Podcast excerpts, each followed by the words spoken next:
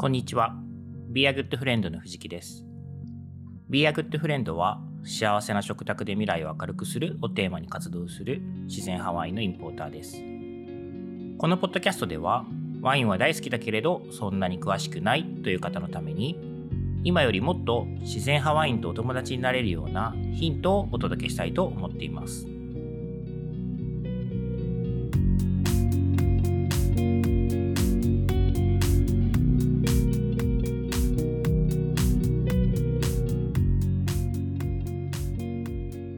はい、えー、皆さんこんにちは。いかがお過ごしでしょうか？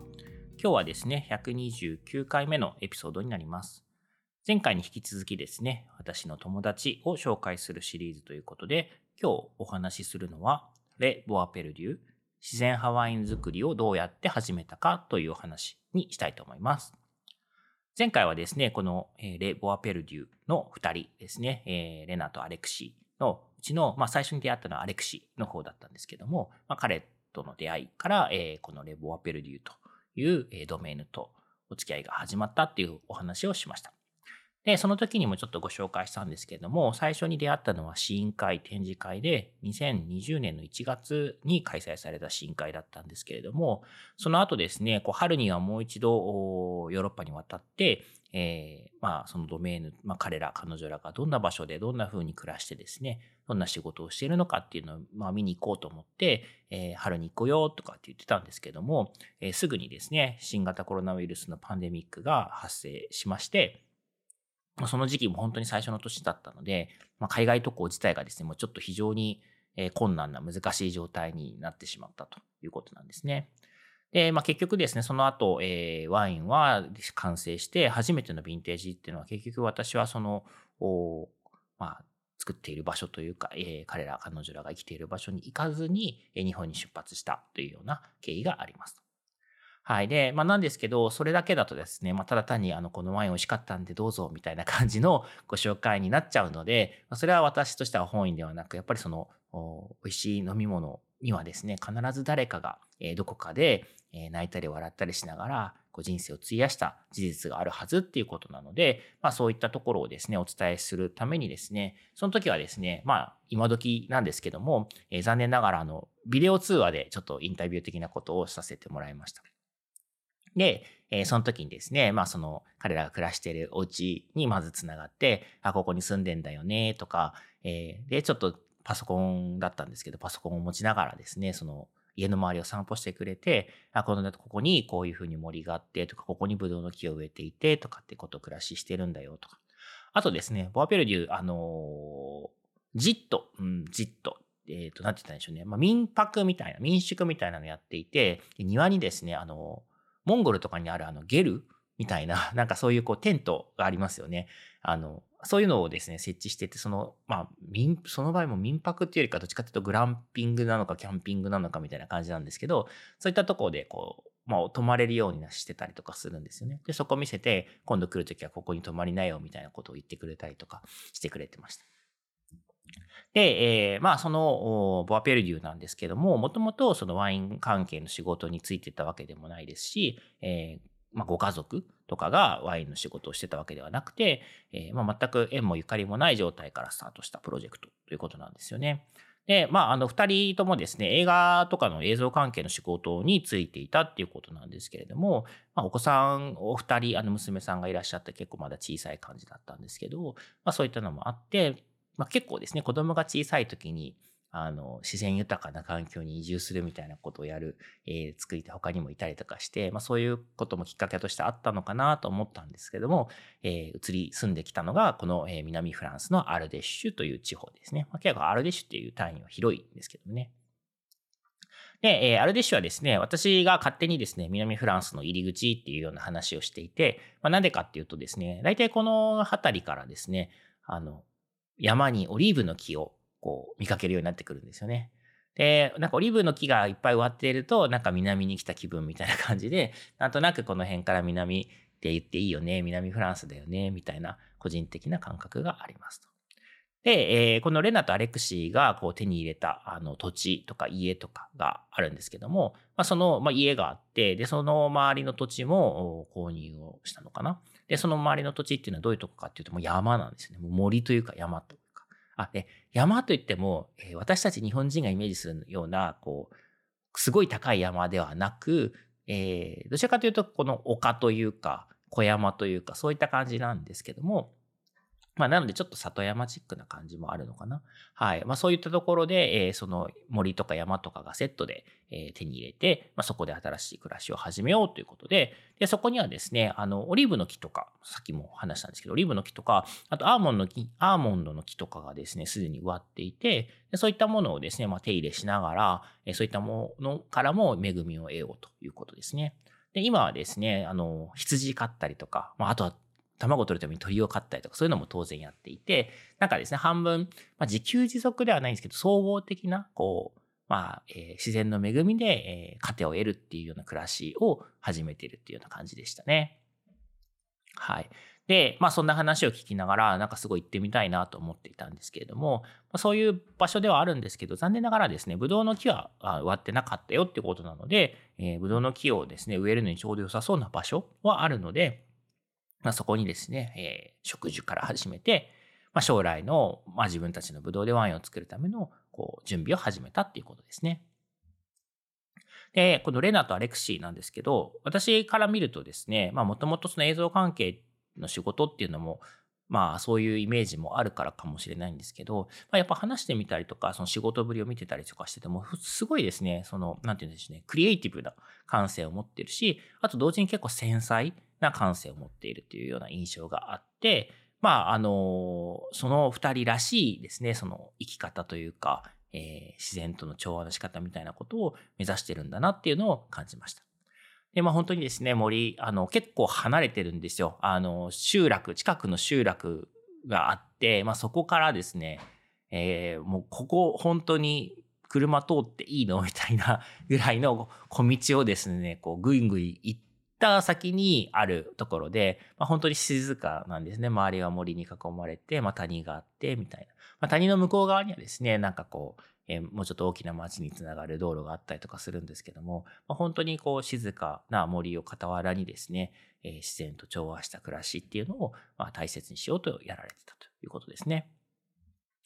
はい。で、そんな2人のプロジェクトがレボアペルデューなんですけれども、まあ、ワイン作りをやろうと。まあ、ワイン作りをメインにやろうということで、えー、ワイン作りを始めるんですけども、まあ、様々なですね、ハードルが当然あるんですよね。で、まあ、一つはですね、やっぱりその、ワインを醸造するっていうのは結構設備が必要だったり、場所が必要だったりするので、まあそういったものを準備しなければいけないっていうことと、あとですね、さっきも言ったように、ブドウの木が植わってる畑がないので、まあ、畑を購入するのか、もしくはその地域の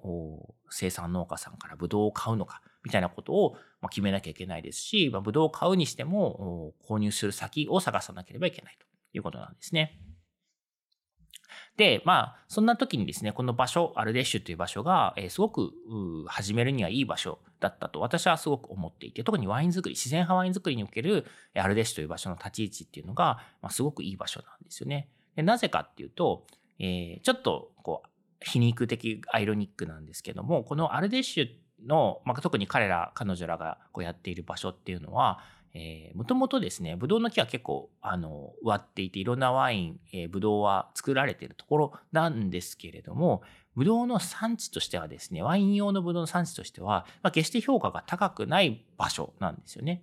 はい。なので、えー、結局ですね、そこで、なんかこう、まあ、その昔ながらのこう格付けみたいなものもないですし、えブランドみたいなものもなかったりするので、まあ、一般的にはですね、その場所でのワイン作りとかブドウ作りっていうのは、えー、ブドウだけを作って、協同組合とか、そういったところにですね、もう、あの、キロいくらでおろしてですね、で、えー、その後はもうわかんないみたいな。まあ、協同組合がいろんな人のブドウと混ぜて、なんかこう、結構手頃な価格の安価な、まあ、テーブルワインみたいなものを作るみたいな、そういったところが、えーまあ、その産地の特徴だったんですよね。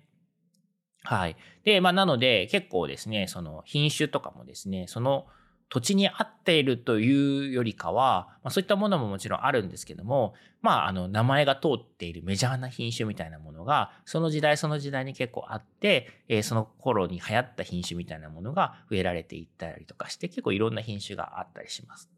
で、まあそういったところなので、あの、自分でワインを作るっていうことをまでやる、一貫してやる人っていうのは結構少ない場所だったんですよね。え、まあなぜかっていうと、まあ、結局ワイン作りってさっきも言ったように設備が必要だったりとかしていろいろこうあの大変ですし、まあ、ブドウを売ればですね安いんですけどもうめちゃくちゃ安いんですけどブドウ1年働けばすぐ売り上げが上がるみたいな感じなんですが、え、ワイン作りになるとさらにそれから熟成みたいな感じ醸造熟成の期間がありますし作ったところで売れるかどうかわかんないみたいなそういったところもあるので、え、なかなかですねブドウからワインまでえやるっていう人は限定的だったというとこなんですよね。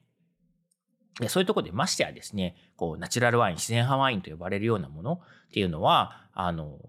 まあ、もうよっぽどこう、変わった人しかやってないみたいな、まあ、よっぽど変わった人もう、そんな普通出てこないよね、みたいな、そんな感じのノリだったと思います。ところがですね、まあ、あの、ブドウを売って、えー、協同組合とかに売って暮らしていくっていうのが安定してた時代は良かったんですけれども、近年はですね、この、まあ、手頃な価格、安価なテーブルワインっていうジャンルがですね、その他の、えー、フランスってワインの国なのに、他の国から来る輸入の安いワインに押されたりとかしてるってことが起こってたんですね。で、そうするとですね、その協同組合で作ったワインがあんまり売れないと。であんまり売れないと、まあ当然ブドウの値段もあんまつかないし、そもそもブドウいらないみたいな感じにもなってきて、なかなかですね、あの、厳しい状況が始まっていたということなんですよね。はい。まあ、そういう環境の中でですね、あの、まあ自分でワインまで作ろう。しかも自然派ワインで作ろうっていうふうに始めた相当変わった人っていうのが、この地域に最初にですね、もう20年ぐらい前ですかね、もっと、もうちょっと前かな、20年プラスアルファ前ぐらいなんですけど、何人かやっぱりいて、その人たちが本当に礎を築いたというか、こう開拓してですね、今あるという感じなんですね。で、その何人かいる、そのアルデッシュのこう、まあ、先駆者みたいな人がいるんですけど、そのうちの一人が前回もお話ししたジル・アゾーニという人ですね。はい。で、このジル・アゾーニさんっていうのは自分でこうナチュラルワインを作っていってですね、まあずっとこう、まあ販売をしていたっていう感じなんですけれども、まあ、最初多分すごいご苦労もあったんですけれども、まあ、それをですね、乗り越えて二十何年やってきてですね、で今はですね、その息子さんのアントナンさんに、えー、まあ、あの、まあ、自分はセミリタイヤみたいな、ちょっとね、ワインを作ってるんですけど、まあ、セミリタイヤみたいなことにして、で今はですね、そのアントナンが、こう、その、ジルが使っていた醸造所とかを使ってワインを作っているというような感じなんですけども、はい。で、えー、この、えー、ジル・アゾーニさんほか、まあそういう先駆者の人たちっていうのは、まあジル・アゾーニさん筆頭になんですけど、すごく、あの、なんて言ったらいいんでしょうね、温かいというか人でですね、あの、このアルデシュという場所で新しく自然派ワインを作ろうと挑戦する人たちに、まあ、めちゃくちゃこうサポートを惜しまないっていう人だったんですね。で、まあそれはもう多岐にわたる技術的なことを教えてあげたりとか、あとはその、まあ、ね、ブドウの供給元を紹介してあげたりとか、まあ、いろんなことあると思うんですけど、まあ、本当に多岐にわたるサポートを提供してるんですね。で特にですね、その自然派ワイン作りに関して言うと、やっぱ経験がすごくものを言うので、えー、彼のですね、長い経験で、えー、いろいろこう教えてもらってっていう作りって多いです。えー、なので、なんか、あの、よくですね、こう、スター・ウォーズ映画ありますよね。スター・ウォーズの、あの、マスター・ヨーダみたいなちっちゃい子、あの、えー、ジェダイのを教える人の一番なんかこう、グルみたいな、ドンみたいな存在の人がいますよね。よくですね、マスターヨーダだよ、みたいなこと。うち、あの、アルデッシュのヨーダなんだよ、みたいなことを聞いたりしますと。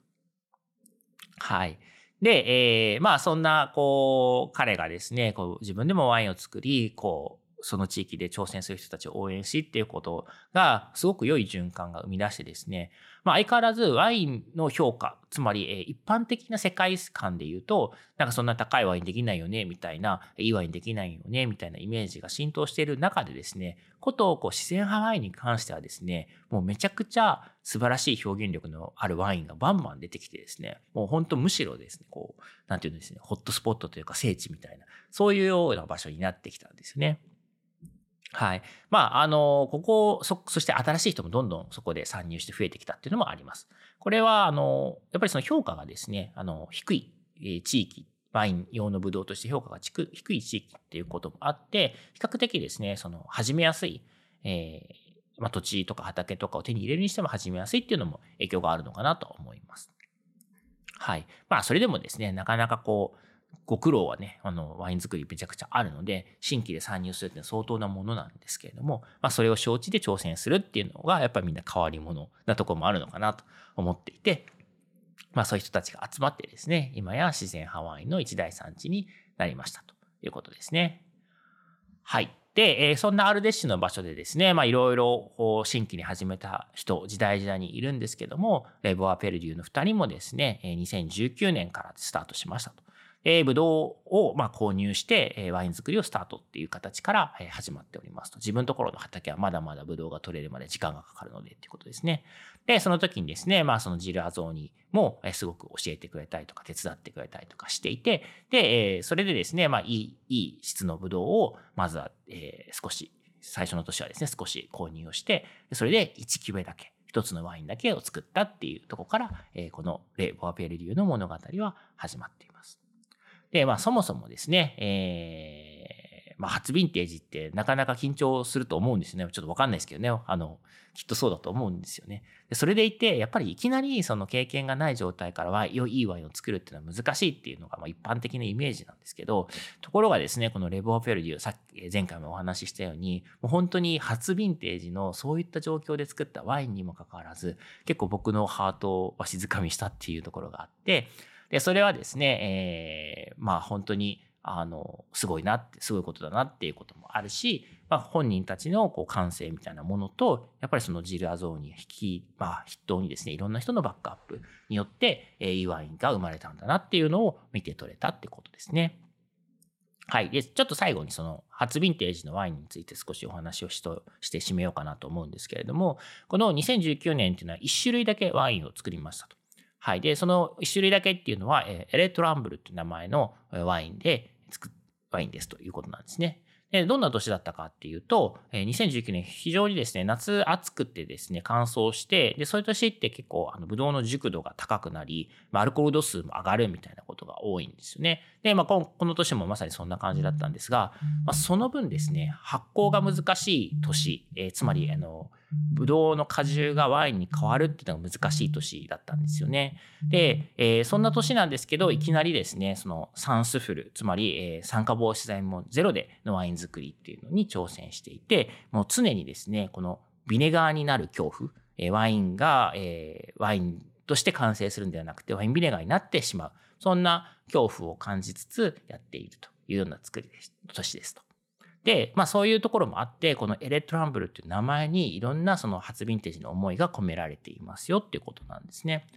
で、これどういう意味かっていうと、えー、彼女が、まあ、震え、彼女は震えてるっていうような役ができるかなと思う名前なんですね。で、まあ、なんで震えてるのっていうことなんですけども、一つにはですね、あの、発酵中の、まあ、発酵が難しい年ってお話ししたように、この発酵中のこの最初のワインがですね、冬に、まあ、気温が下がってきた影響でもあってですね、その発酵を途中で止めちゃったんですね。で、これっていうのは実は作り手としては非常に心配な状態なんですよ。えー、そのまままた再開することもあるんですけども、再開する前に他の、えー、バクテリア、微生物が優勢になってしまうと、ワインがちょっと壊れてしまうみたいな、そういうこう不安な状況だったんですよね。で、えー、そのタイミングでですね、えー、ちょっとこう運命的な感じというかたまたまなんですけど、あの、あんまりこの地域ではないことなんですけど、大きい地震が発生しましたと。で、まあ、なんかよく、えー、向こうの建物は日本と比べてですね、まあ、地震を想定してない建物なので、結構、あの、揺れると、まあ、顕著にこ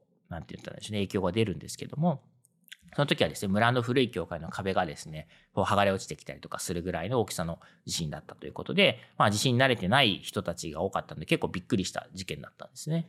でところがですね、その地震が起こったまさに、まあ、その後からですね、その時から、えー、止まっていたワインの発酵が再開したんですよ。で、えー、元気にワインになっていったということで、まあ、このこう大地が、えー、震えるたことによってワインが救われたことからですね、あの、この彼女が震えているエレ・トランブルという名前を付けたというふうに言ってました。で、えー、なんで彼女なのかっていうと、フランス語っていうのはですね、名詞にあの、えー、男性名詞、女性名詞という性があるんですよね。で、えー、大地っていうのはですね、ラテールという、え、名詞なんですけど、これあの、まあ、漢詞がつけてテールですね。まあ、ラテールっていうと、え、女性名詞のことなんですよね。なので、え、まあ、その大地が震えてるっていうのを言い換えると、まあ、彼女は震えてるよっていうふうに名前につながりますということでした。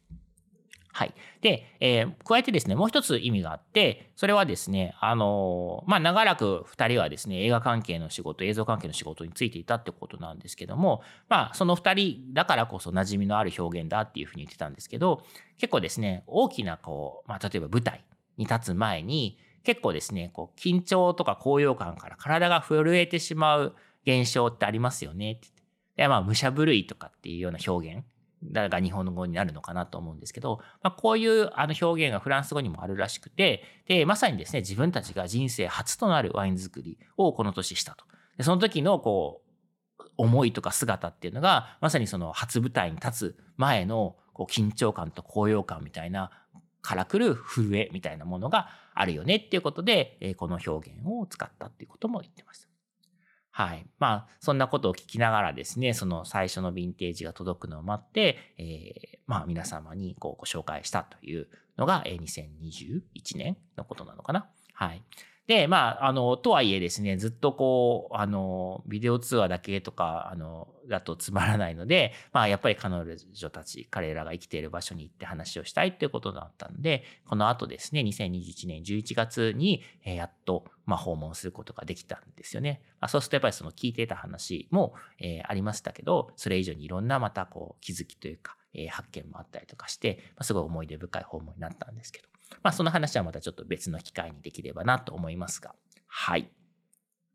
はい。ということでですね、今日はレ・ボアペルリュ自然ハワイン作りをどうやって始めたかというお話をさせていただきました。このポッドキャストを聞いた感想やコメント、ご質問などは番組名、自然ハワインとお友達とハッシュタグをつけて、Twitter、Facebook、Instagram などでお寄せいただけるととても嬉しいです。いただいたご質問などはこの配信の中でお答えしていきたいと思っています。今日も最後までありがとうございました。